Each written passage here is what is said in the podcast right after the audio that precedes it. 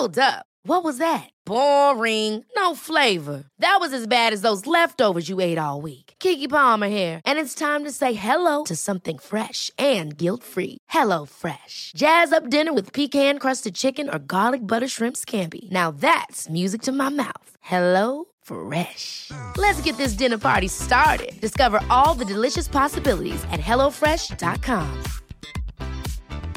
Many of us have those stubborn pounds that seem impossible to lose, no matter how good we eat or how hard we work out. My solution is PlushCare. PlushCare is a leading telehealth provider with doctors who are there for you day and night to partner with you in your weight loss journey. They can prescribe FDA-approved weight loss medications like Wegovy and Zepbound for those who qualify. Plus, they accept most insurance plans. To get started, visit plushcare.com slash weight loss. That's plushcare.com slash weight loss. It's the Mitchen Podcast. Hey, what's up, and welcome to the Mitchen. My name is Andrew Levins, and this is a podcast all about food. My pod, my podcast host, co-host, Co-host? is Mitch Orr from Acme. What's up, Mitch? How you What's doing? up, bro? How are you? Uh, last week we we got into it We did. uh, with our good friends Michael Eggert. Got a bit emotional. Kylie Javier. Um, we uh, we talked at length about the new changes to the 457 visas and how they're going to affect the hospitality industry. Recorded a few videos, put them online. Shit went crazy, Mitch. Viral, even. We got accused of maybe not knowing what we're talking about, That's which I not agree the with. first and not the last time that's going to happen. But we I'm thought, pretty sure we admitted that before we even started talking. Yeah, constantly. I think we, we, we like started arguing about things without going. Oh, and I haven't properly read the article, which is uh, something that I'm sure our, our guest has to deal with constantly. Uh, he's certainly someone that knows considerably more about the changes to the 457 visas than we do. Probably and so, more about most things, really. Yeah, sure. Um, maybe not about making risottos. I would have been Uh, debatable. my, my, non, my nonna makes good risotto. Uh, he is the political editor of BuzzFeed. He is Mark Di Stefano. Thank you so much for joining us, Mark. Thanks so much, guys, for letting me on to the Mitchen. Hey, anytime. Uh, he got some friends that are big, big fans. Yeah, big shout out to uh, Claire, Oliver, and Tim, who all listen to this podcast every single every single time it goes up. You It's- just, you just made their week. Are they unemployed or are they? no, no, no, yeah, exactly. Yeah, they are now because of the changes to 457 visas. They got to go back to Italy. Um, so we're gonna get straight into it. Normally, I begin with like a fake, like, or not a fake, like a like a dumb Fake food news. news. story, but I couldn't find one this week. So let's just say that a man in Wagga Wagga ate a pineapple and died. Hilarious. um, let's get straight into the 457 visa stuff. Um, we we spoke at length at it um, last week, especially Michael Eggert from Pinbone. Uh, really you know, had a lot to say. We, we basically, as people that, that are in the hospitality industry, we see so many people that are out here on the 457 visas. And last week, we were worried that they might not be able to work in Australia anymore. And we decided that based off of that, this could be the end to a lot of our favorite restaurants who rely on being able to employ people like that because a lot of Australian citizens don't want to do the extremely hard jobs that a hospitality industry offers. That's fair. I mean, it's not just hospitality that the freakout's happening as well. Like the startup culture in Australia, which has been going on for about five years, I think, is really relying on 457s. Um, the media industry, uh, even journalists. Uh, it's really important for us um, to have people coming from overseas to not just fill the jobs, but actually teach the next generation of people Yeah. how to do the jobs. You know, like they've actually got skills. These are not um, lowly skilled people that um, places in the media, startup, hospitality industry are bringing out. A lot of the times they've got skills that are being people are being taken under the wing and, and, and being um, helped out. So I think that that's the reason why um, this change is, I think, very short sighted and very cynical in many ways because we're talking about 95,000 people in Australia, less than 1% of the of the economy when it comes to working people, um, and it's had a real chilling effect I've seen in the last week, and I'm sure you guys have probably noticed it as well in, on Facebook and um, on social media. Like you know, foreigners who are just really worried about what comes next now. Yeah, I, I- we have a lot of friends. Um, a lot of them in, in the hospitality industry. One of them was a guest recently, Ray Jones, uh, who is uh, doesn't who's like now considering moving to New Zealand because uh, he doesn't know if he's going to be able to have his visa renewed.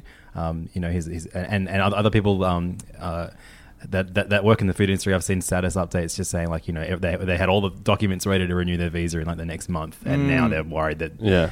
maybe they won't be able to. And there's I was sort of reading some stuff, which I'm sure we'll talk about. A lot of people saying that chefs aren't included or whatever, but then cooks and pastry chefs and waiters and XYZ are included, or it makes it harder to process to get to permanent residency. So it's not just that like chefs aren't included, it's the whole industry. And you know what? Qualified chefs probably make up a tiny percentage of the labor force in kitchens as well. You know, like I don't know where Mike like I couldn't prove that I'm a qualified chef anymore. Mike's not a qualified chef. You know, a lot of the guys that come through now don't go to TAFE because the TAFE system's so fucked, which is another massive problem.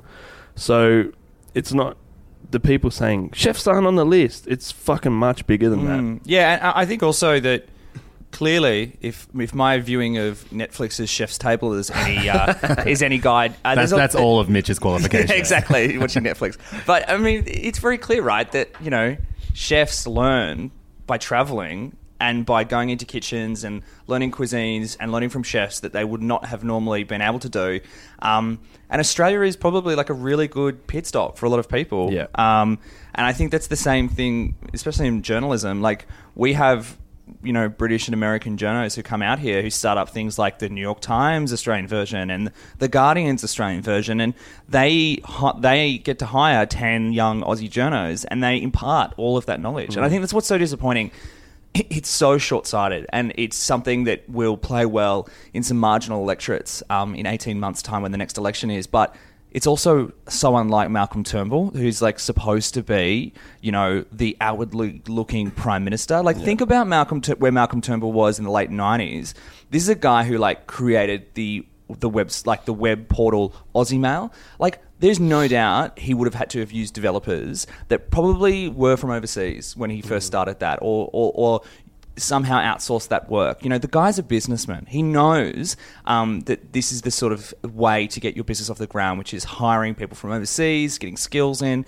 Um, sometimes when you put job ads up, you don't always, always get people applying that you would love to. But that's what's so disappointing because I think that if like we we even I even joked to my team I was like let's see if we can find if Malcolm Turnbull used to hire people on four five sevens because pro- probably did like probably did. he probably did because he was a small businessman at one stage so I, I think that it's a it's a really disappointing move So let's before we get into the deep opinions, and we've got not only our own opinions today, we've got a lot of people who commented on our videos that reached a much wider audience than our podcast usually does. So they're very respectful. Um, but uh, let's, I guess, you know, you've been you've been covering this this story pretty heavily, Yep. um, and it's been great because. You know, until that good a good food article went up yesterday, very very few uh, food, Food media, media, outlets yeah. had, had reported on it. Which is disappointing. Um, but uh, I guess are you able to kind of talk us about talk to talk us through what the four five seven visa was, Yeah. and what the changes are? Yeah. So um, previously, the 457 visa was a classification of temporary skilled worker visa, right? So you want to come in, you would apply for essentially a visa for up to four years. And um, there was fewer restrictions. I mean, is the best way to explain it. There is a list, a big long list of hundreds of occu- occupations in which you can apply. And there's comical ones, right? Which like the media jump on like, oh no, goat farmer is on, like as if we have a skilled shortage in goat farmers. but like for all seriousness, there are things like chefs, cooks, you know, wait staff, cafe managers, all that sort of thing. And then you've got like, you know, journalists, TV journalists, radio journalists. And so you've got this big long list. Previously, it was about up to four years. And the reason why it was so important was because previously you could actually get a path to permanent residency, right? So after three years, if you were in Australia, you've been working full time, you could apply for permanent residency, which is like kind of like a bit of a holy grail just below citizenship. You know, it allows you to do everything. You pay your tax here. You can have um, full time work. You know, you can you can have your family, and you can you know have those anchor babies. Like you can have your baby in Australia, and um, and now what's happened is they're splitting it in two, right? So very, very simple. Um, there's the first one is the short uh, two-year one, uh, and that will be restricted much more on how, on on the types of occupations. And then the second one is a four-year one, right? So that can still be used as a path to residency, but because of the length of time in which you're able to apply for the path to residency,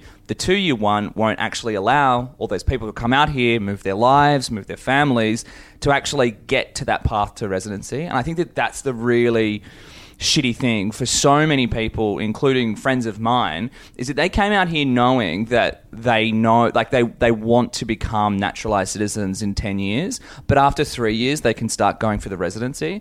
And so, what the changes did is they split it up one for two, one for four. Um, and the two year one, what you're going to see is just a lot more churn. And I think you guys probably could speak to this in your industry. It's like if you were to come out here, if you brought a chef out here for two years, I mean, by the time they set up their house and finally got into a groove, that's one year gone. That's halfway. And then they're going to have to start reapplying for visas. They might not get a chance to, to get the, the next 457. So I think that that's the concern for people who are coming out here is that path to residency. And and the other one would be, you know, the other concern is just that list, which was previously hundreds of occupations.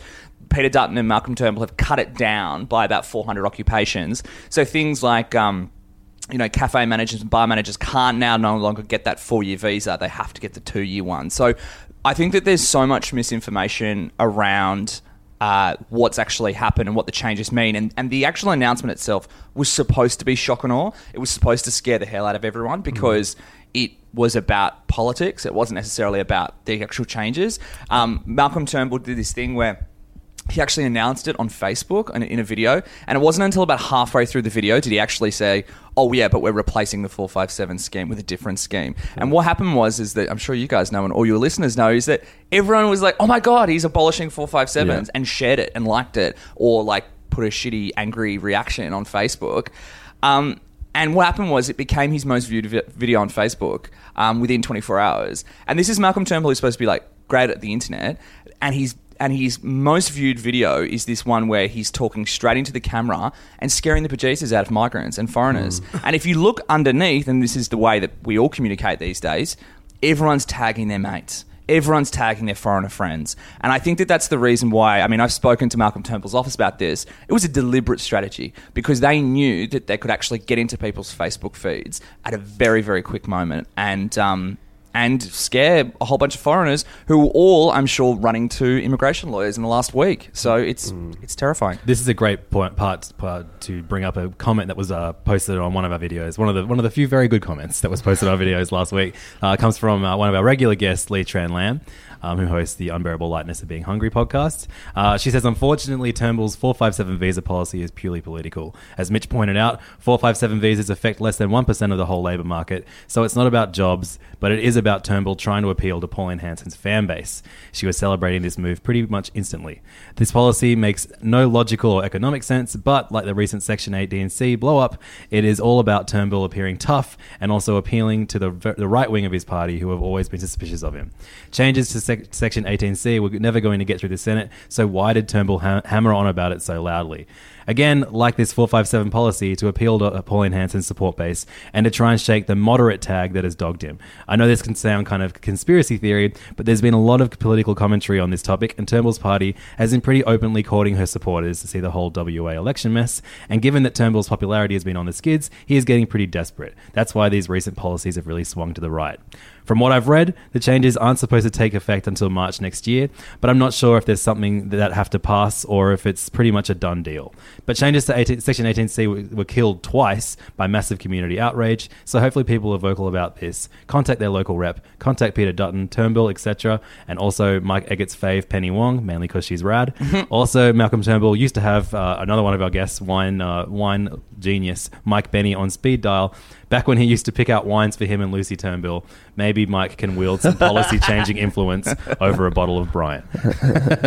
um, so I definitely think it's all on Mike Bennie. Yeah, Mike Bennie. Make a phone call, you arsehole. But uh, look, I mean, this has been something that's been talked about. Is this this this whole thing? It's like you know, it's it's Turnbull appealing to the worst of us. Yeah, I think it is. I mean, it's it's pretty depressing. You know, it's a big song and dance for less than one percent of the workforce. Um, and I mean, the there was analysis that the Labor Party did that they leaked to places like us, which showed that of the occupations they took off the list, it would actually only impact less than ten percent of the of the people on 457s.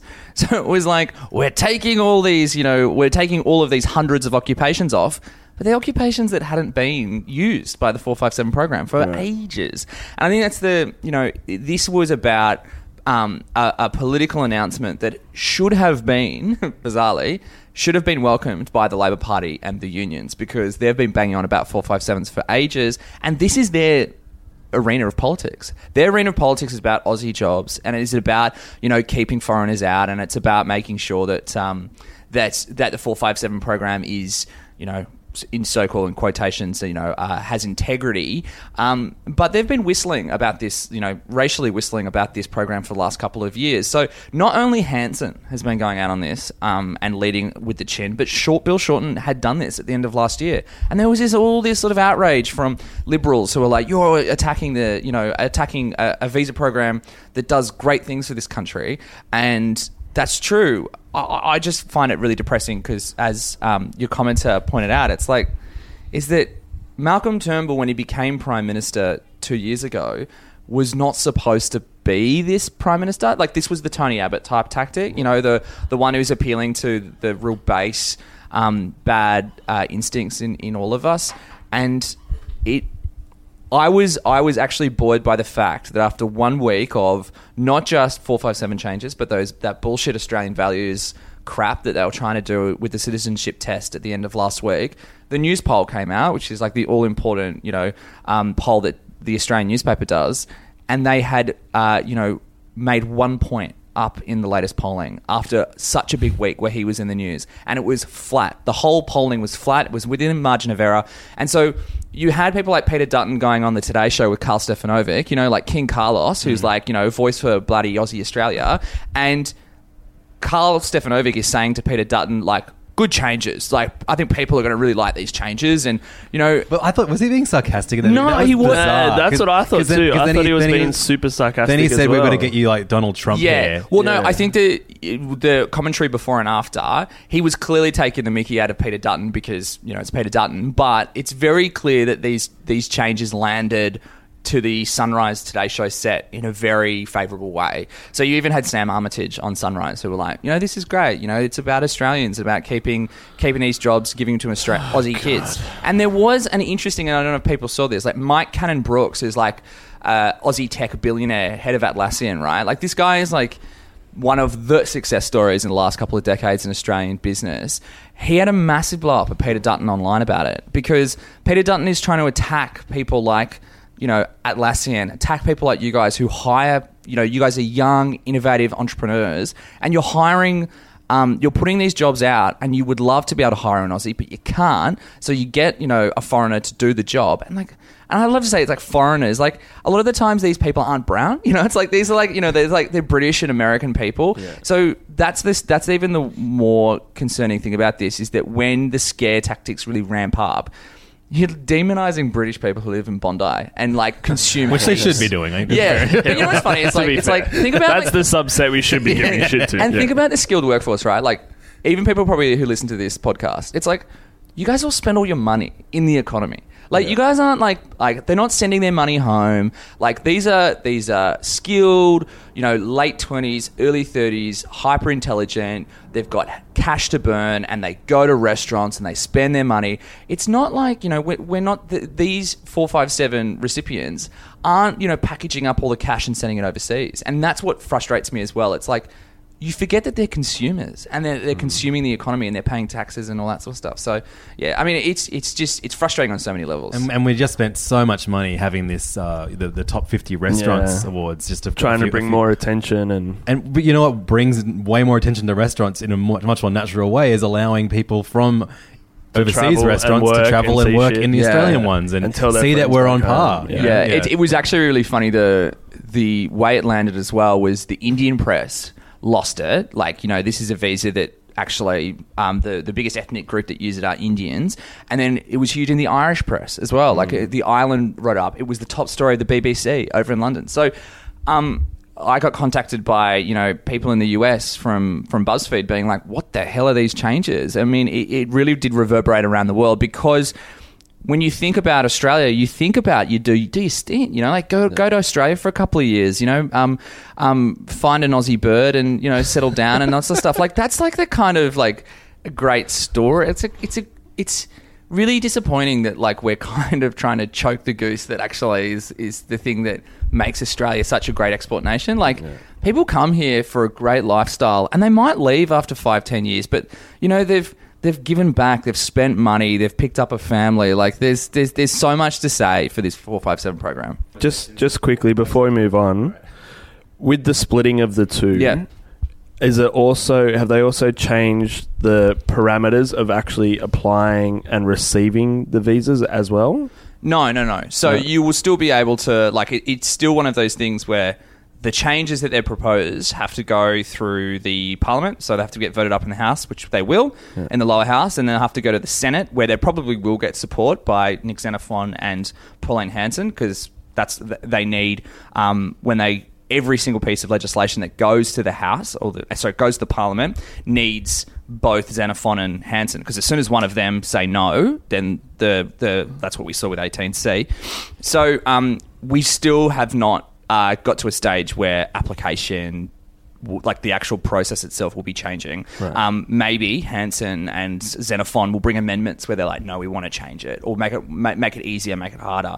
Um, I think the most important thing about this, though, like, say you're listening at home and you're worried about your mate, do the reading, of course, on the internet, but like go see an immigration lawyer. Like, I think that's the most important recommendation. We had someone at, at BuzzFeed. I was like, as much as like I can consume the information about this, and we've read, you know, all of the proposals, like. An immigration lawyer quite often can be like, no, no, no, it's going to be okay, or no, no, no, this is a problem for you. Yeah. So I think the the most important thing is is even for business owners as well is like you consult your legal team you know go see people because they're the ones that are going to actually know how it applies to your business but as it stands at the moment the most important change is those splitting between two years and four years and the two year ones don't allow you to get a path to residency which is the as i said the holy grail if that makes sense Yeah. Okay. So I was going to say this. Uh, this conversation's far too intelligent. So I thought I'd give us another comment. This one comes from Adam. Uh, he says, "Cry me a fucking river." BS. Stop hiring casuals. You all want full time commitments, but offer casual hours. You all pay minimum wages and offer your staff no security. This is why you rely on visas. This is a smokescreen. Stop your BS. I love that he said fucking, but then says BS. Like Yeah. um, if you can't afford to pay your staff more than the reward and you haven't got full time positions to offer, then you can't afford to open. Go get a job and join in with the rest of us that are protesting real workplace issues like penalty rates. Okay. so for starters, let's let, let's start first sentence what, what mitch what's going on we all want full time commitment and we all offer full time commitment. No one in the workforce wants full time commitment. They all want flexibility. They want to come and go as they please. They want to oh, call in sick on a nice day off to go to the beach. You know, we want people to come and work and fucking work their asses off for us, as we do, and as we did when we were young and learning and trying to build a career. Nobody does that anymore. And the guys on 457s or on tourist visas or whatever that are here to learn and here to experience things and here to grow, come in and work. If I could hire a full team of young guys that wanted to work full time hours, and that's not a fucking cushy 38 hour office job week, Yeah. that's 50 hours, 60 hours, which they get paid for, I'll take them. And, you know, we've been lucky enough to get a few here and there, but they're very fucking rare. Yeah, and and there's this whole thing at the moment called like job snobs. Is that like the problem being is that in places like Queensland, where so much of the hospitality and tourism industry up there are filled by four five sevens, there are not young Australian kids who want to do the jobs and will apply for the jobs or will like last the last six months or they'll do a year and then they'll leave because like they want to go to a bigger metro city. So, you know, like I think that the the angry commenter you're talking about there, it's like the reality on the ground is that you guys are the ones that actually get the applicants' resumes, right? You're not getting flooded with like resumes from kids in Bankstown, you know? like, you know, it would be great if you were, but it's that's just not the case. Um, and we live in a we live in a country that's so fucking big, and it would be great if we're more centralized. Like, it would be really good if we could actually become this sort of dense, um, you know, more like America, where you have like people packed into cities, so you can provide great restaurants and great services and that sort of stuff. But the reality of Australia is that you've got to live out in bumfuck nowhere and like work as a dish pig. And like when you're trying to fill that job, they're just clearly not having applicants going for them or Aussie applicants. Yeah, and it's not even like it's from kitchen hands to all the way up the top, you know, like it's at every level we're short staffed. And the other thing is that every restaurant is looking for people to work there. So there's this huge amount of jobs and no workforce to fill them. Yeah, every like e- every single guest that we've had on, Yeah. uh, in in the last Needs year staff. is, has has an Instagram notice in the last really? two weeks saying Needs staff, staff. wanted. Like you know, And- Sydney's best ros- restaurants at pretty much any given time are looking for staff. Do are they are they are they looking for skilled staff or are they looking for like able hands who can like This who- is the thing. We're looking for skilled staff. We can't find them, so we're looking for sets of hands. Yeah, right. Because we can't get the skilled staff, you go, fuck, I just need a pair of hands. Yeah. So it changes. And then that pair of hands then goes, oh, well, I've been doing this job for three months, and now I think I'm skilled. Mm. So uh, you yelled at me last week, so I'm going to go work at that job because they're going to pay me 50 bucks Yeah. extra. And then they go the same cycle and they work in different restaurants with good names Mm. for three months each because they go, oh, it got a little bit hard, I'm going to change jobs because they can walk in and out of jobs.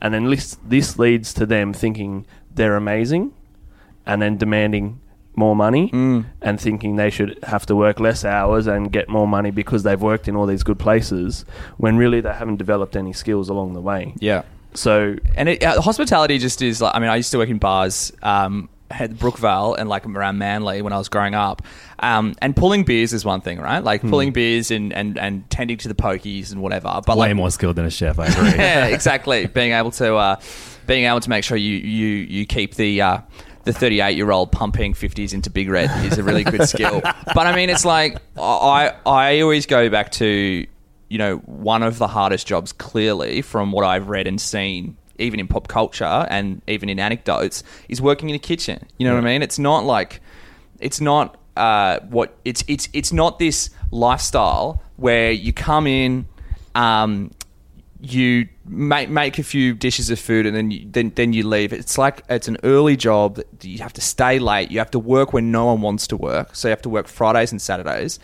Um, and you don't get that Monday to Friday nine to five thing, but also at the same time you get to work in a kitchen, which is like you get to work with people that you really admire. And look, I think for for me anyway, um, I have the same I have the same anger at young journalists who are like, oh, you know, you just, what do you do? Just send a few tweets and like, you know, um, a- and um, and and take some photos and, and write some words. And it's like, no, no, no. Like, you know, we, myself and Alice, who are the political team at BuzzFeed, we wake up at six in the morning, um, read all the papers, and we usually stay up till about ten at night, making sure that we have every single thing on on one of our social media channels. And it's like there are people out there who'll do it, but they need to be obsessed. Like Yeah. it's like w- the one thing we look for in r- young reporters is like obsession and aggression because it's like you can't you can teach everything else. Yeah. You can teach people how to you know podcast. You can teach people how to you know um, operate a camera. But the one thing you can't teach is like this this obsession in which they need to get it right and you need to get the story and you need to call back after being hung up on three times in a row.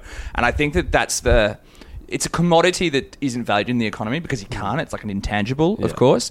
But um, I think that the the really disappointing thing now is that we are rearing a generation, and I think it's our generation as well, who are been, who have been told their whole whole lives. Do what you want to do. Yeah. And like my parents did the same thing. They're like, Mark, you know, like if you don't want to be a lawyer, don't be a lawyer. Like, you know, chase your dreams and all that sort of stuff. And what happens is like 30 years ago, my parents were told like accounting, teaching, d- even if you hate it, you need to do this job. Yeah. And I think that that's the, we need to be a bit more realistic to young kids growing up these days. Like going and doing a liberal arts degree from university and thinking you're going to get a job as a journalist, like it's just not fuck, going to fucking happen. Like, there's just not enough jobs, and so you might have to do things you don't want to do for a bit. Hmm. Anyway, Yeah, even me, like you know, I, I, I famously don't have a job and never have, but Yeah. like I've have done. you're a scrappy though, right? You're an entrepreneur. I, I do so. I've done so many things for free for my entire life, and Yeah. that's the equivalent of my training. Is like you know, like I did so so many jobs that I just kind of said was oh this is the learning curve you know like Yeah. and and put myself out there and, and then eventually you get paid for it it's the, it's the same in any profession Yeah. even if you don't really have You And one look, got you got to start from the bottom and Yeah. work your way up. Yeah. and But no, no, everyone no, wants to start I at the think top. that I think the worst part about it is that like no one likes unpaid interns. Like that's bullshit. And and anyone who's like trying to get an unpaid intern for twelve months is having a laugh, right? Yeah. Like it's it's clear that you're actually just trying to. It's like oh, we're promising exposure, like Yeah. and it's like go fuck yourself. Yeah. Exposure doesn't pay. Like exposure, fuck exposure. yeah, fuck exposure. It's like, but I've worked unpaid. You know, like I. I, worked I worked Not unpaid. 12, not for 12 months. yeah, I know. worked twelve weeks unpaid at a radio station. What's your hourly rate for exposure? How much my, exposure my per mum, hour? my mama mia exposure rate. Um, no, I mean, look, I, I think that um, I think that people need to remember that like you've got it, you've got to eat. You know what I mean? Like Yeah. kids have got to eat. You know, you got to pay people, and that whole um, what you're talking about, Mitch, is what's so. Uh, like you see it a lot in obviously hospitality, but you see it in every industry, which is just uh, there's a lot of self entitlement out there at the moment, um, and these four five seven changes aren't going to help that because they're hungry, they're from overseas, they want to work. You know what I mean? Um, and I'm sure you're probably getting a lot of people from different, say like Southeast Asian backgrounds or whatever, and they're the hardest workers. They're the ones that are waking up like at three in the morning, and that's what that good food. Um, oh no, it was an AFR story that talked about like there's a bakery in Paddington, right? And it's like he has four four, four five sevens.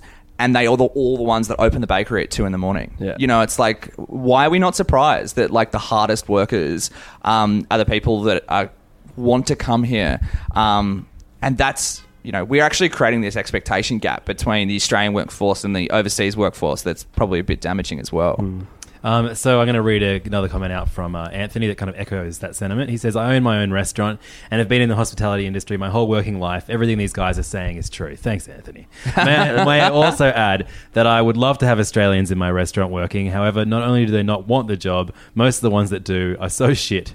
I would prefer to employ an enth- uh, uh, enthusiastic, ha- an, an enthusiastic, hardworking immigrant. No lazy white guy wants to work hard anymore. Brackets. I'm white. it's so hard to find a good, hardworking, anal retentive employee. Yeah. How do we encourage young people to be less entitled when it comes to working hard? Stop fucking babying them. Stop creating TV shows that let people think they can go on a go on TV and have a Can't career. blame everything on MasterChef every single But also, week. like, I mean, No, uh, no, do you guys I'm not watch, blaming do it, you but guys it, watch- it's a it's a contributing factor. Sure. But like, Yeah. do you guys watch Girls, like the HBO Yeah. show? Yeah. Like, like it's a great portrait of the modern uh, mentality of a twenty-something, right? Which is, you know, Hannah Horvath is like she thinks she's the voice of a generation, and like she's got walking into jobs thinking that she's you know should be able to write her first book within the first couple of years. We see that sort of mentality all the time, and I think that like what can you do? I mean, it starts at home and it starts in families. Like like I work hard because my parents are fucking hard workers. Like my parents are, you know, my my dad did not take sick days. Like he just went into work even if he was fucking on death's door. Um, I just I, I worry because you know I hate also the way the media demonize young people at the same time. So it's like the three of us are sitting around, obviously shitting on young people. Fucking get off my grass! Get At off the same my time, then lawn! you see like Bernard Salt and all those idiots from the Australian being like, "Oh, you know, millennials don't want to work hard and like eat avocado toast and don't want to own a house." It's like that's bullshit. Like there are, there's like, it's like in many ways it's two tier. Like the Fucking hell, though, that, that our generation responded to that in the worst possible way. Yeah, exactly, The, the most- avocado toast gate was Yeah. the low light of last low point of last year. Yeah, you know, we we literally fell into his fucking trap. Exactly. You know, what I mean, it's like he set this elaborate trap, and we just went. It wasn't even it. very elaborate, but we all fucking fell for it. But it, it resonated, right? It Yeah. resonated because you know everyone spends twenty dollars on brunch Yeah. um, at some cafe um, and gets some you know ridiculous you know acacia power bowl for Saturday Saturday brunch, and it's like I think the problem being is that you know we are a very entitled generation um, who have it easy in many ways. Yeah, for sure. We live in a great society where wages are nice and high at the moment. Um, but this is a different story out in out in suburbs. It's a different story out in you know Wagga Wagga. It's a different story out in um, up in North Queensland. So in Sydney and Melbourne, it's it's it's a good time to be young, but it's also you know Yeah. it's also I it's think also that's hard where we get. I get caught up too because I'm in my own bubble, surrounded by like-minded people, and you know, yeah. you don't see. That's yeah, that's something that our generation is dealing with for the first time. I think that being being in a bubble where you think everyone thinks exactly the same, Same, as you, yeah. and then get Yeah. that stark realization that no one does. Yeah, Yeah, and also like the, the the people in the media who have the biggest voice for young people are the ones who are doing well, and so it's like so they're the only ones you hear from. So it's like you're not going to hear from young people who are you know on mining sites or who are tradies and so and so. They might call into a radio station every now and then to voice their opinion, but you know, the ones that have the megaphone, like as we're talking into a microphone, like we're the ones We're that also, all right. yeah, we're doing good, you know. And I think that's the that was the for me that was the big uh, the big warning sign for last year with Donald Trump and Brexit. Like as a political editor, it's like you think you know things, and then like I mean, we didn't make any predictions, of course, but it's like it's like if you forget the people that there's, there's people out there that actually listen to Donald Trump, that listen to Peter Dutton, that listen to the Brexit Nigel Farage stuff, and go, "Fuck yeah!" Like that's finally someone is articulating what I've what I've been angry at. Pauline Hanson's a great example. It's like Hey, I'm Ryan Reynolds. At Mint Mobile, we like to do the opposite of what Big Wireless does. They charge you a lot, we charge you a little. So naturally, when they announced they'd be raising their prices due to inflation, we decided to deflate our prices due to not hating you. That's right. We're cutting the price of Mint Unlimited from $30 a month to just $15 a month. Give it a try at mintmobile.com slash switch. $45 upfront for three months plus taxes and fees. Promo rate for new customers for limited time. Unlimited more than 40 gigabytes per month. Slows. Full terms at mintmobile.com. Hey, it's Ryan Reynolds, and I'm here with Keith, co star of my upcoming film, If, only in theaters, May 17th. Do you want to tell people the big news? All right, I'll do it. Sign up now and you'll get unlimited for $15 a month in six months of Paramount Plus Essential Plan on us. Mintmobile.com slash switch. Upfront payment of $45 equivalent to $15 per month. Unlimited over 40 gigabytes per month. Face lower speeds. Videos at 480p. Active Mint customers by 531.24 get six months of Paramount Plus Essential Plan. Auto renews after six months. Offer ends May 31st, 2024. Separate Paramount Plus registration required. Terms and conditions apply if rated PG. Hold up. What was that? Boring. No flavor. That was as bad as those leftovers you ate all week. Keke Palmer here, and it's time to say hello to something fresh and guilt-free. Hello Fresh. Jazz up dinner with pecan-crusted chicken or garlic butter shrimp scampi. Now that's music to my mouth. Hello Fresh. Let's get this dinner party started. Discover all the delicious possibilities at hellofresh.com. the amount of I, I always have this joke with my with my friends and family. It's like everyone has a Pauline Pauline Hanson supporter in their family, and you just don't know it yet if you don't know who it is because my family is like middle class or upper middle class who live in Sydney and Newcastle, and they've they're first, second, and third generation Italian migrants, and yet. Like my uncle loves Pauline Hanson, and I'm like, why? Like you make a lot of money, and like you're not someone who is like you're not a racist. And it's like no but like she she she says things that other people don't want to hear. And it's like fuck. So i think that the, the most important thing you can do in 2017 as well is like just be hyper aware that we all live in like filter bubbles on facebook and instagram and twitter and stuff as well. One last uh, comment.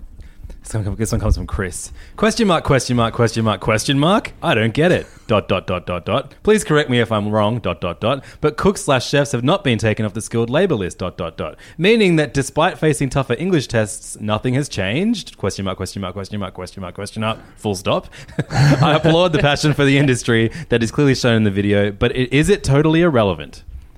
Well Just one question mark at the end of yeah that just sentence. one question i mean And uh, this, this ties into the good food art- article. that we yeah, can talk yeah, about and as from what I from from what I've read um, about hospital, how this changes the hospitality industry, it's more, it's it's less going to be about the chefs and the cooks, right? It's not, it's not. It, you're going to be okay if you if you really need to come out of four five seven and you're a skilled chef and you're going to become a chef at Star City Casino or the next Barangaroo Casino, they're going to be okay to get like someone who's a star chef on a 457. That's not going to be a problem.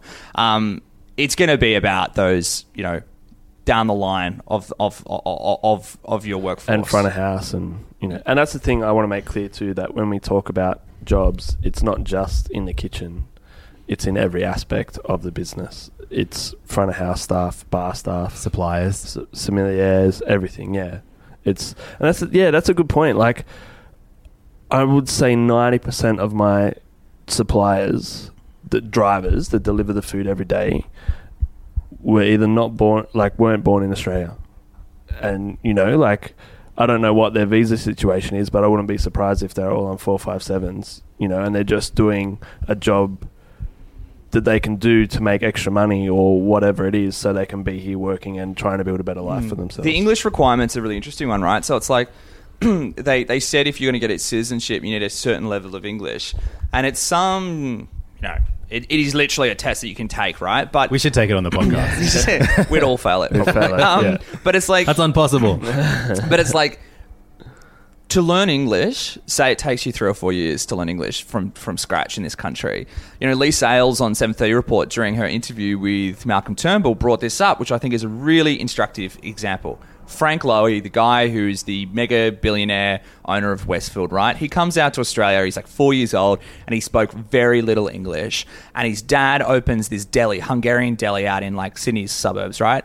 And his dad didn't have time to go to English classes. Yeah. Like, but my God, did he like create like this like amazing deli, and did his kid like go to school and become like a, an absolute success story? Yes, and it's like my Italian grandparents, like my Italian grandfather, when he passed away, still hardly spoke English, Mm. but was a was a worker in the BHP steel mills up in up in Newcastle. So it's like. I think the English requirements are another bullshit thing as well. It's fucking like I don't Yeah. give a fuck like what Yeah. someone can, how No. much English they can speak when they're in Australia. That's so No. stupid. Yeah, and, like, I half of tra- the- I travel and like you know go. Oh man, I'd love to live in Vietnam. I'm not, I don't. Know, I know like three words of Vietnamese. It's like all those British people who like move to like Mallorca. It's like you guys aren't learning Spanish. Like Yeah. let's let's let's get real. You know? Yeah, exactly. You're going and ordering in English, but I mean, English requirements are done in a way that they say it's an indication that they've that they want to integrate, assimilating, and it's yeah. and integration is good. Like having uh, having new arrivals like aggressively want to learn English is a good sign, and it's great, and we shouldn't shirk away from that. But I think that the the examples that get brought up, there's countless of them, and I'm sure there's so many in restauranting and, and hospitality and delivery and all that sort of stuff. Is that they don't have time to like sit down and uh, after working 11 hours and learn English. Um, and there is obviously natural osmosis they can start learning, but yeah. Anyway, it's it's the English changes are particular evil. Yeah, and then you know th- th- there was an article on, on Good Food that says you know what what what do the four five seven changes really mean for hospitality, written by pal of the show Jemima Cody, and um, you know it, kind of points out that you know don't worry. What we've kind of been saying, like you know, chefs aren't necessarily part of the changes. Yeah. um, but I think we should still be outraged at these changes because it, is the beginning of something way more sinister. You know, we've we've mentioned it's throughout the podcast. It's it's Mar- Malcolm Turnbull and the current government appealing to you know, racist One Nation voters. And pretty soon after the 457 announcements came through, um, we got the announcement that Turnbull will today announce a tightening of the citizen process, including English language proficiency and Australian values tests, and, lo- and a longer waiting period for permanent residents seeking to become citizens. In a series of questions to be approved by the public, migrants may be asked their opinions on female genital mutilation, domestic violence, and support for terrorist organizations. Yeah, I mean, and it's uh, the press conference was like high fast, right? Like the journal journalists just jumped on him straight away and were just like, "So, if someone beats their wife, why do you think they're going to tell you in a citizenship test?" And it's tick- But it's so, so it's like, and and so then you say, okay, so the changes are ridiculous in this in this instance. So it's about symbolism and it's about politics. I do love the idea of like a British backpacker being asked about genital mutilation. though. just be like, do I support it? um, yeah, I Is mean, that a band? um, yeah, look, I, I think that the the that announcement was completely absurd and just so on Malcolm Turnbull, right? Like so many young people who watched Malcolm Turnbull since he lost the opposition leader to Tony Abbott in 2009 um, put so much faith that there was always this like smart businessman who was a unparalleled success story in business, right? Like this guy, Malcolm Turnbull, I always think to myself is like, is there a more successful guy in Australian public life? No. Like the guy, everything he touched, he was a massive weapon at. Like he was a barrister, he was a businessman, he was an investment banker, and he was top tier at everything, right? And I always think to myself, this is something a Sam Maiden from the Daily Telegraph, uh, she's now at Sky News, told me once. It's like, everyone always talks about like Peter Dutton becoming prime minister. And it's like, That's fucking scary. isn't it right? And it's like, you think to Is it scarier than Abbott becoming? I guess, yeah, more so. I think so, right? Because it's like Tony Abbott has become in many ways a meme of himself. Like he's actually kind of a kind of a joke in many like when he, you know, jumps out of the water in his speedos and all that sort of stuff, right? But if you think about if like Peter Dutton were to replace Malcolm Turnbull, the Australian people for 30 years have known who Malcolm Turnbull is. Like he's been a part of public life for so long and you're going to replace him with like Peter Dutton? Like people are going to go to the voting boxes and think to themselves, Peter Dutton? Like, you replaced that guy with like th- this guy. You replaced him with this guy. The, the Malcolm Turnbull was this weapon in public life. He was so successful. He ran the Republican movement, and you've left us with this Queensland cop. And I think that that would be the disaster of the Liberal Party. Which and so many of us are all sitting around going.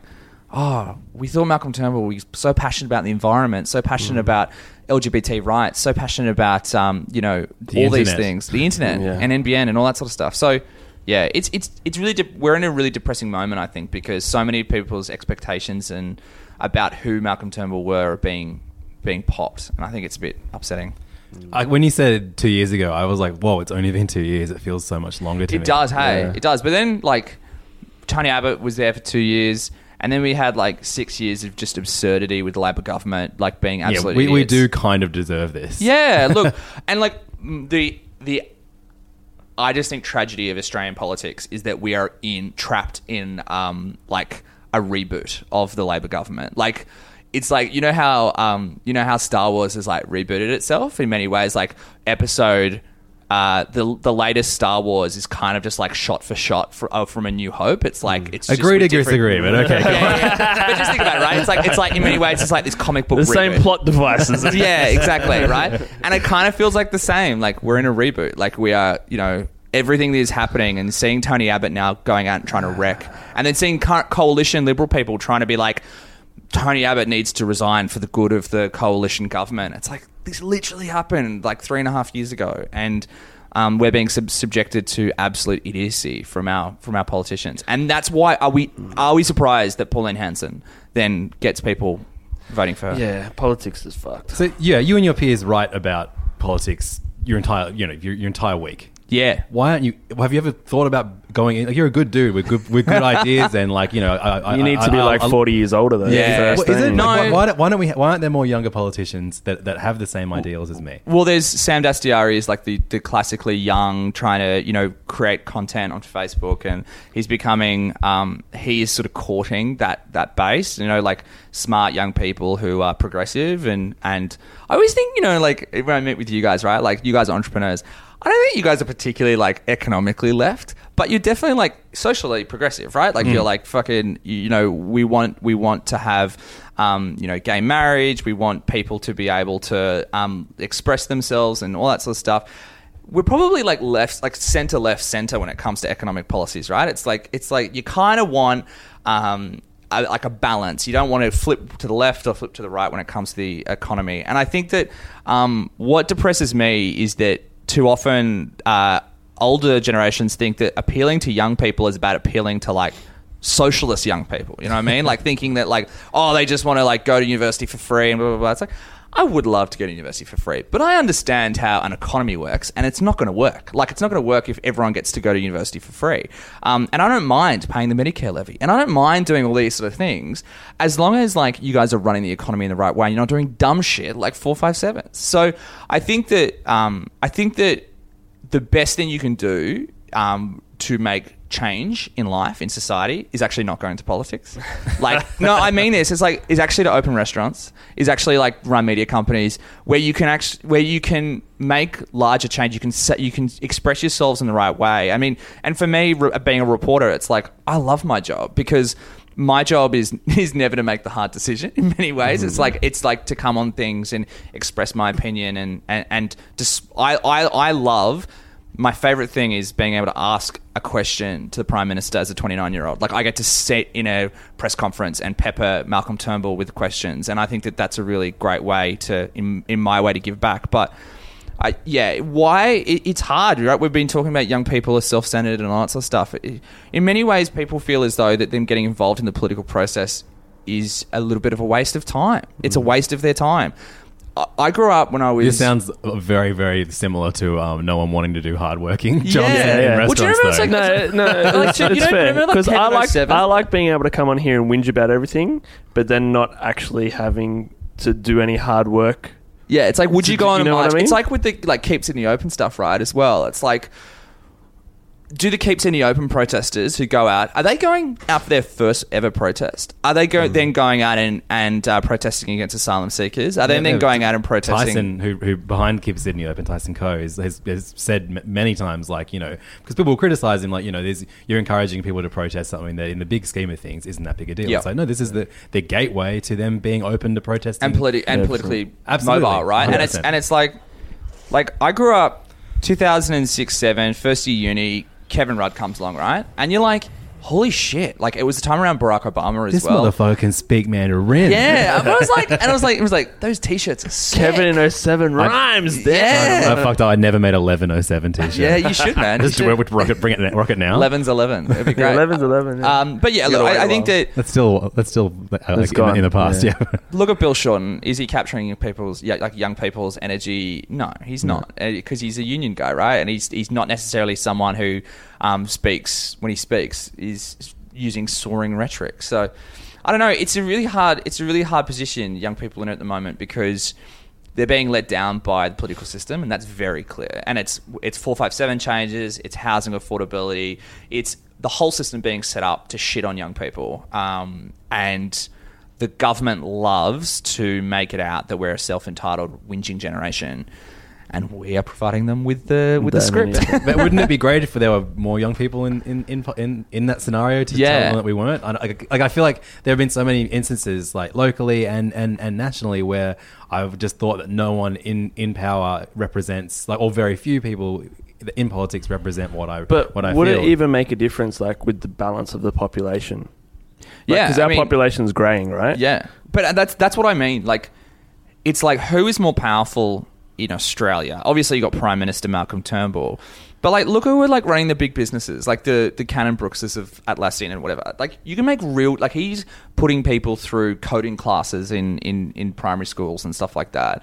Like private, like look at Tim Cook in the US with the head of Apple, right? Like he wields power over like a fiefdom of you know 10,000 Apple employees but also like his products and the way that they decide to express themselves do change people's lives same as Facebook right and I think that there are things you can do in your life that are outside of politics it could be in business that actually make the world better and you can just do and actually make your community better like it's actually mm-hmm. acting locally that is the best thing and that's the good thing about you know the keep Sydney open thing it's like it's about local issues. It's about like it's about zoning. It's about all that sort of stuff. we haven't And- really had much good luck from what we've done so far, though. Like, I mean, it Yeah. still feels like no one's listening to us. Yeah, but at the same time, that's because you're coming up against a ridiculous liberal New South Wales government Yeah. in, in terms of they're so popular.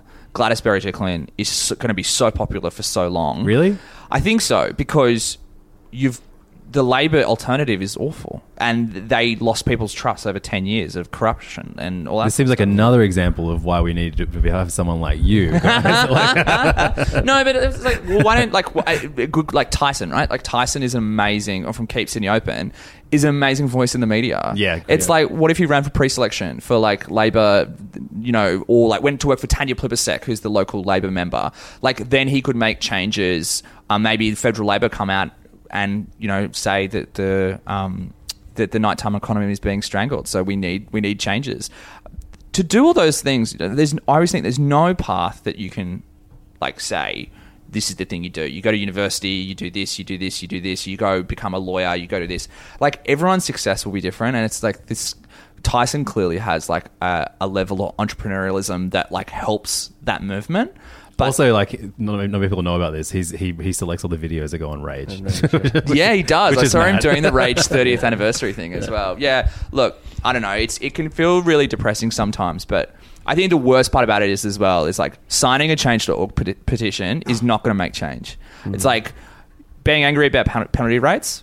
Good, be angry, but like don't just like share a couple of things on your Facebook wall. Like go to go to events, and we're seeing this in the US at the moment with um with Donald Trump. It's like you can you can fucking tweet up a storm as much as you want, and and and you can be sneering on Instagram and Twitter and Snapchat and whatever. But what people get scared about is people showing up at their offices and people writing letters and sending emails and that sort of stuff. Like just clicking yes on a change.org That's what I petition said last week, things. Levs. Yeah, because I listened to a couple of political podcasts. Yeah. at the moment. But yeah, I mean, Mark tweeted it like just before we recorded. yeah, I like to retweet a lot of Mark's tweets to make myself look like look clever and smart. I don't actually know what he's but it's a talking real. about most I of the don't know. time. It's a we're we're in a real weird moment just because the only thing that's going to make people uh, the internet the internet has allowed us in a way to connect that no other technological innovation has in the last say 40 years right so the internet's amazing and, and social media is a, is, is incredible because otherwise i wouldn't know you guys right like i i also know like i'm obsessed with like Levins' baby photos like they are like he takes the best instagram photos with his children Don't right? encourage him, bro. They're so good, right? And I only know that because of Instagram. But like, it does allow us to sit at home, like scrolling mindlessly through Instagram, and and and I'm I'm the worst at it as well. Is that like I can just scroll through Twitter, and I know the one thing to do to get work done is to close off social media and actually call up people and get stories that no one else has got. So I think that if you know if anyone ever is thinking about like actually making change, it's like you've got to use social media, right? And it's like uh, social media is an important tool, but you've actually got to like you got to operate in the real world where like people aren't following you on Twitter, you know. Like my parents, man, like my parents don't go on social media, Yeah. and it's like they're getting their news from the, you know, they they buy the Daily Telegraph and they they watch the Project at night. Like that's how they get their news, and so they're in their own little bubble as well. We're in a different filter bubble, but they're in a bubble. So it's like you've got to go where people are, and you've got to think about how people are consuming information. Sorry, I'm just That's, ranting. that was great. That's excellent. I was like, how are we going to fill this out? This, yeah, this this is the whole point. Just come on and rant. Yeah. that's what we do every week. Uh, so, I mean, how do, how do we wrap up? What, I mean, what, what, what do you think is going to happen with with these, uh, you know, these these visa announcements? I think they'll go through. Like I think that um, uh, Labor will will probably try to block them or change them because Labor actually supports changing 457s. Um, so with Xenophon and Hanson, I think the changes will go through. I think that we're not going to see, you know, mass closures of restaurants and cafes. You're just going to see small things, right? So it's going to be like it's not going to be like the. I always think it's like not going to be like the the lockouts, which was like really blunt, really quickly, right? It was like very clear that you know you could drive down the cross weeks after, and it was just ordered like everything was closed and all that sort of stuff. I think that you're just going to see frustration and like from you guys, like the people who this hurts, and you're going to see like people I, I, and on friday i tweeted something like um, to all the foreigners out in australia like hope you're having a, a cold beer this afternoon because I'm, you've had a hard week. And it's like i got a lot of people contacting me being like like i'm a british person. I've been out here for two years. And like i just don't know what my life's going to be like now and you're going to get you're going to get stories like that and it's just going to be really depressing because you think to yourself we want to keep you um, in this country and we want to naturalize you it's like maybe Australia's national story, like it's like, like an arc of story, is like skilled migration is probably the most important part. Like we're talking about skilled migration. We're not even talking about unskilled migration. Everyone who's coming out here has skills. Um, and then the one thing, I guess, the one thing we didn't mention is that like you've actually got to have, and you touched on it before, Mitch. It's like you've got to have two years experience or three years experience before coming out here on that four five seven visa, which is fucking hard to prove. You know what I mean? Like, what if you're straight out of uni? Like, what if you you know you've done a year and you're you're really good and you want to go live in Australia and work in a cafe or work in a restaurant? You can't, and that's what's so so depressing as well. So I think the changes will go through, but I think that um, you're not going to see. I, I think you've, you'll you'll see places like the BCA, which is the Business Council of Australia. You'll see like the Chamber of Commerce. They've all got their own little things. Like they're, they're like, we're outraged that CEO was taken off the list, and it's like, well, fuck, you know. Like, I'm glad you're upset, but I'm glad you're upset for the CEOs, you know. Yeah. And you're going to see all of these little groups and startups, hospitality industry. I think the only thing you can keep doing is like is that is that doing stuff like this, but then also like you know making it very like the media takes notice when there's a compelling story that's a personal story that is done like we we saw we saw um, someone write this long Facebook status and it went viral, right? Like you know, and it was the same thing with the um, the guy who wrote that long thing on LinkedIn about the lockouts, right? It's like the media pays attention when someone writes passionately about their own personal experience, and I think that if more restaurateurs and if more startup founders and if more communicators and if more software developers who are being pinched are writing about their experience online and telling people about what it's actually like, I think that that is a really powerful way to change the nature of the conversation um, and cut through. So, like, if you, you know, if you're a restaurant owner, an award-winning restaurant owner, and you're really pissed off with the changes, you should, like, you know, you tell your staff. You should tell your customers. You know, we should say, like, have signs or have little things in your menu that actually art- articulates why things are changing or why prices have to go up, and that's the stuff. Mm. Because people don't see the real-world consequences enough. You know, what you should do is put an amazing dish on your menu, call it the 457, and then make it unavailable. or make every dish forty-five dollars and seventy cents. Just for it's like it's a four five seven. No. I think we're going to call this episode $45.70. That would make me a lot of money. Uh, so, last thing to do is uh, go through a little bit of feedback that we got in the last week. Uh, got a great, great new I love- review I love on, our, feedback. on our iTunes page. Um, also, shout out uh, the, the Mitchen is uh, in the in the, constantly in the top 100 in the uh, art section of the podcast at the moment, which is great. Um, the but, uh, art section. Yeah, yeah. Bloody I don't- duh. I don't know why, but the food section is part of the Ah, art it's section. part of that Yeah. section, right? Um, Um, we're artists, bro. Mel- Melly Ellie says two stars for the moments of greatness.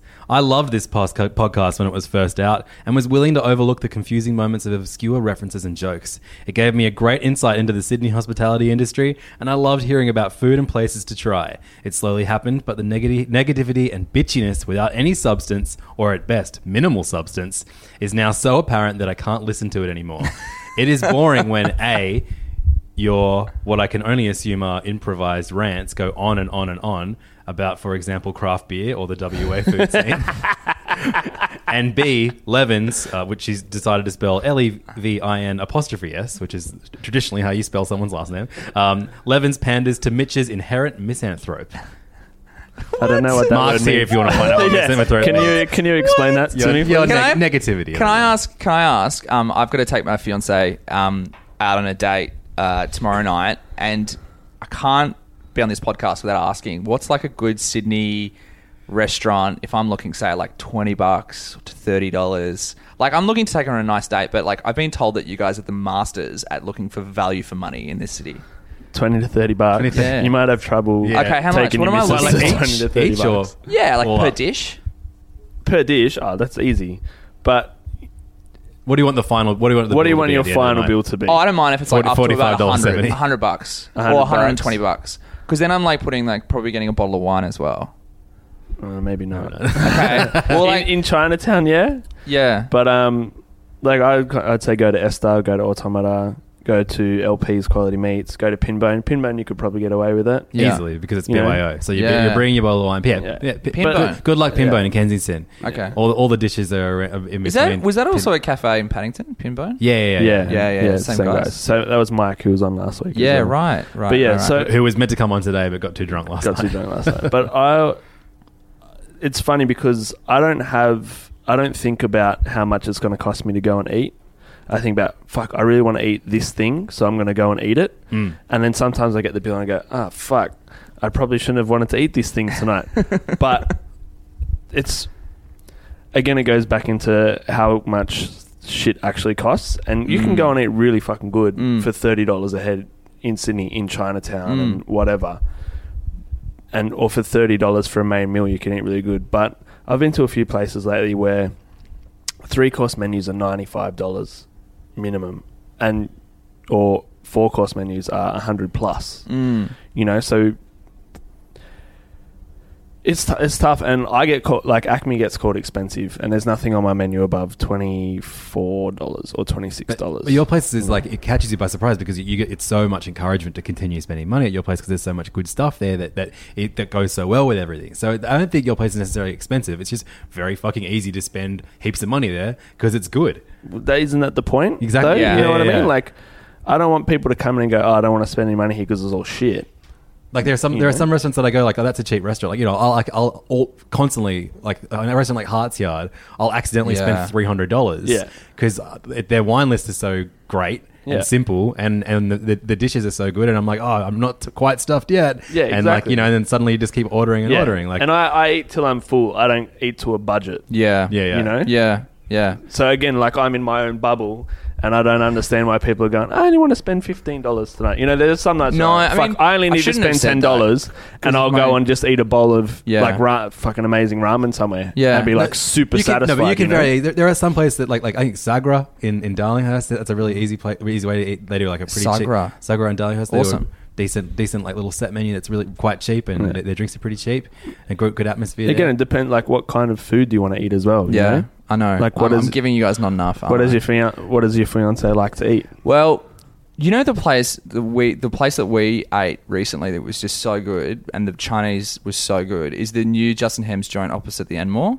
Queen Chow. It's Queen. Ch- That's is how I Queen met, I Chow? met Patrick Friesen, head chef. over That there. was- That probably cost you about three hundred bucks. That would cost. Well, we walked out of there for two hundred dollars. Yeah. and we had a couple of cocktails and a bowl of wine. that pretty was like one of the best recent meals I've ever had in Sydney because it was just like really fresh Chinese, wasn't oily. Yeah. Um, and it was like really Szechuan style, so it was like really really chilly as well.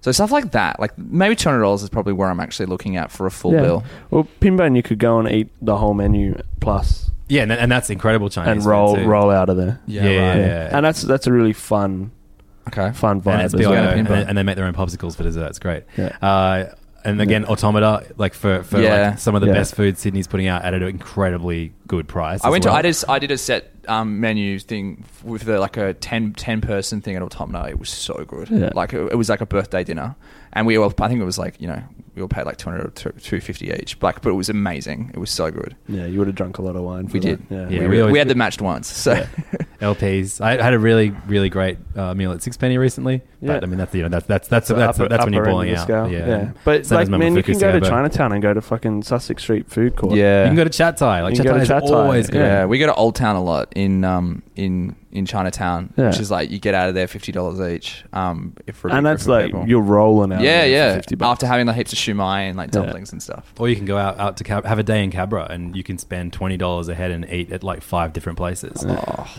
so good. Yeah, like that's the that's the amazing thing about Sydney. Yeah, From yeah. top to bottom, you got Yeah. you know that's Unless what's hard. these That's what's goddamn hard. visas. Think about- Yeah. that's the hard thing too. Like for you to say, "Hey, what do you?" I'm like, man, there's endless fucking possibilities. you Yeah, yeah. know? I guess it would be like you being like, "What piece of news should I read today?" Yeah. It's like, wow, fuck. Where do I start? Which politics should I do? Yeah. Who should I follow on Twitter? It's like, well, where do I start? Uh, also got one email this week. Uh, you can send us an email, the podcast at gmail.com. I'm only reading this out. This is very funny. I've been chronicling uh, my uh, struggle, not struggles. I've, I've been starting to exercise and talking about it briefly each episode. And I did a live podcast in Melbourne when I was there on Sunday night, um, the little Dum Dum Club. Uh, they have like a drunk cast and they got me to DJ and I was just dropping, playing drops of my son insulting all the hosts um, the way through. It was very funny. But um, uh, a listener of both Little Dum Dum Club and the Mitchen emailed us and just said, no subject. This is from John. Uh, the weight loss shows, Levs, killing it, mate. that was a, that was a positive, positive How are you losing weight? Do, I, I, is it is it um, F forty five? It is F45, yeah, yeah, yeah. You, Could he, you ribbing, tell? he was ribbing about you before. I, so you know you look good. Thanks, bro. You're like you know you're getting a, a much more sort of thinner face on the Instagram snaps. That's the na- that's the, that's the first thing that goes. Pretty cool. Also, my boobs are turning into pecs. That's bad. Thank you so much for listening to The Mitchen, everybody. You can find us online, facebook.com slash The Mitchen, or send us an email, themitchenpodcast at gmail.com. Uh, you can find myself online at levdog, L-E-V-D-A-W-G. Mitch is at Instakrill or Krillin on the Run on Twitter. Uh, and uh, Mark is at Mark DiStef. That's it. Um, of course, uh, find most of his articles over at BuzzFeed. Yep. And uh, you link to all of them all the, all the time, all the day. All day. That's why I'm never not tweeting. Uh, I got a couple other podcasts out. Called, one's called Hey Fam about pop culture. One's called Serious Issues about comic books. And uh, this week you can find me on a uh, very big podcast called The Weekly Planet, which is probably Australia's biggest pop culture podcast. Go check it out if you want to hear me talking about movies. Oh, actually, you'll, you'll love this. Everyone listening to the Mitchen will love this. Uh, in the last two weeks, I've done two pop culture podcasts. One of them is called Comic Confidential. Other one's called The Weekly Planet. I am officially the first person to say the word cunt on both of those podcasts, and I said it. I said it three times. And, and like, I, I don't say it that much in, in the context of the regular guests that we have on this on this podcast, but it was just uh, very, the, the Weekly Planet actually like thirty seconds like he- like midway through the episode, the host like goes, "I know, just interrupting here, just to let you know that there's going to be some very coarse language in the next thirty seconds, so just skip forward a minute if you don't want to hear it." Okay, bye. And then it's just me me doing an impersonation of Batman calling Ra's al a cunt. So So uh, also, I'm going to be in South Australia next week in Adelaide for Tasting South Australia from Saturday to Sunday. So if you're in South Australia, come say what up at whatever I'm doing. I don't have any clue what my program is, but I'm doing a few things. So we probably can't record next week either. Okay, great. Maybe I'll do a, a, a wine episode with Mike Bennie. Great idea. Great idea. Uh, Mark, you got anything cool coming up you want to plug? You got a book out, huh? Um, yeah, I do have a book out, uh, What a Time to Be Alive. Um, that and Other Lies on the 2016 election campaign. That was out last year, but I'll be at the Sydney Writers Festival. Uh, I'm doing a couple of events um, around late May. So if you want to hear more, um, just chat about politics, come to Sydney Writers Festival. Excellent. Thanks so much for joining us today, Yeah, Mark. no, thank you. And thanks everyone for listening. Oh, Mark, wait, we forgot to tell you. Oh, yeah. We get our guests to uh, pick a song and close the uh, episode. Oh. On. You, got, you got to pick a song?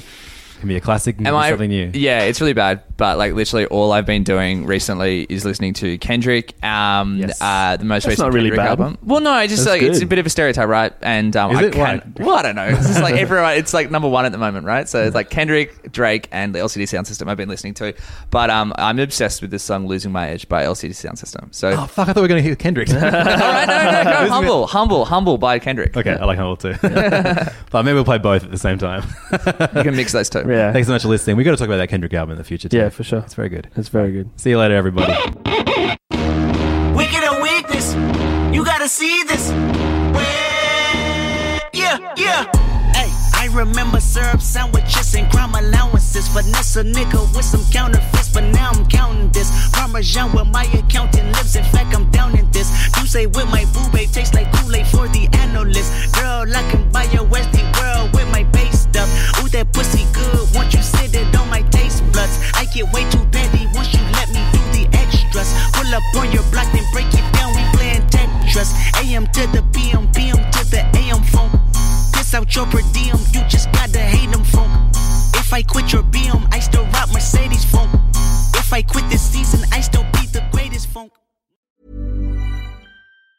Hi, I'm Daniel, founder of Pretty Litter. Did you know cats tend to hide symptoms of sickness and pain? I learned this the hard way after losing my cat, Gingy. So I created Pretty Litter, a health monitoring litter that helps detect early signs of illness by changing colors, saving you money and potentially your cat's life. Pretty Litter is veterinarian developed, and it's the easiest way to keep tabs on your fur baby's health right at home. Go to prettylitter.com and use code ACAST for 20% off your first order and a free cat toy. Terms and conditions apply. See site for details. Planning for your next trip?